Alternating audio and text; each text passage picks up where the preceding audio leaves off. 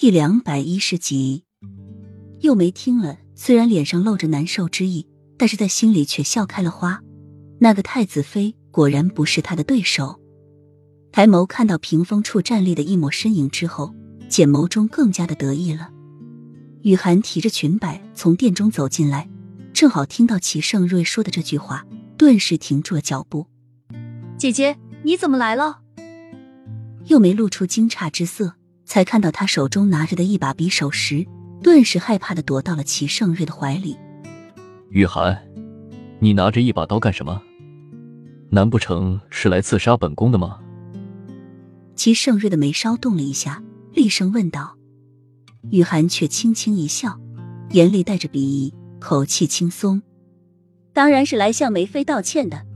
梅妃的脚因为我受伤了，我是来偿还的。”说着，脱掉自己脚上的鞋，挺着一个大肚子就朝自己的脚上刺去。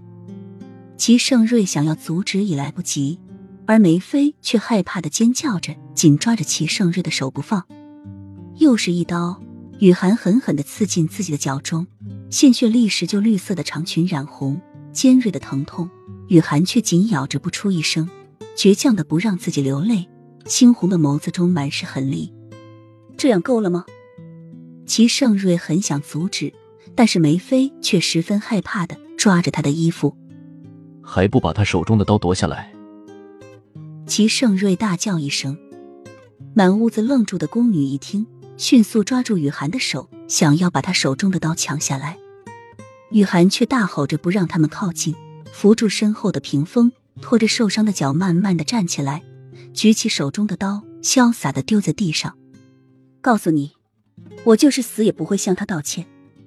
说完就一瘸一拐，赤着脚的走了出去。齐盛瑞，你的绝情，我终于领会到了。太子，臣妾好怕啊！又没扑到齐盛瑞的怀里，阻止他去找雨涵，泪眼汪汪的说：“雨涵。”齐盛瑞叫着，松开又梅紧抓不放的手，想要拦住雨涵，又梅却突然从软榻上摔下来，捂着肚子大叫：“太子，臣妾的肚子好痛啊！”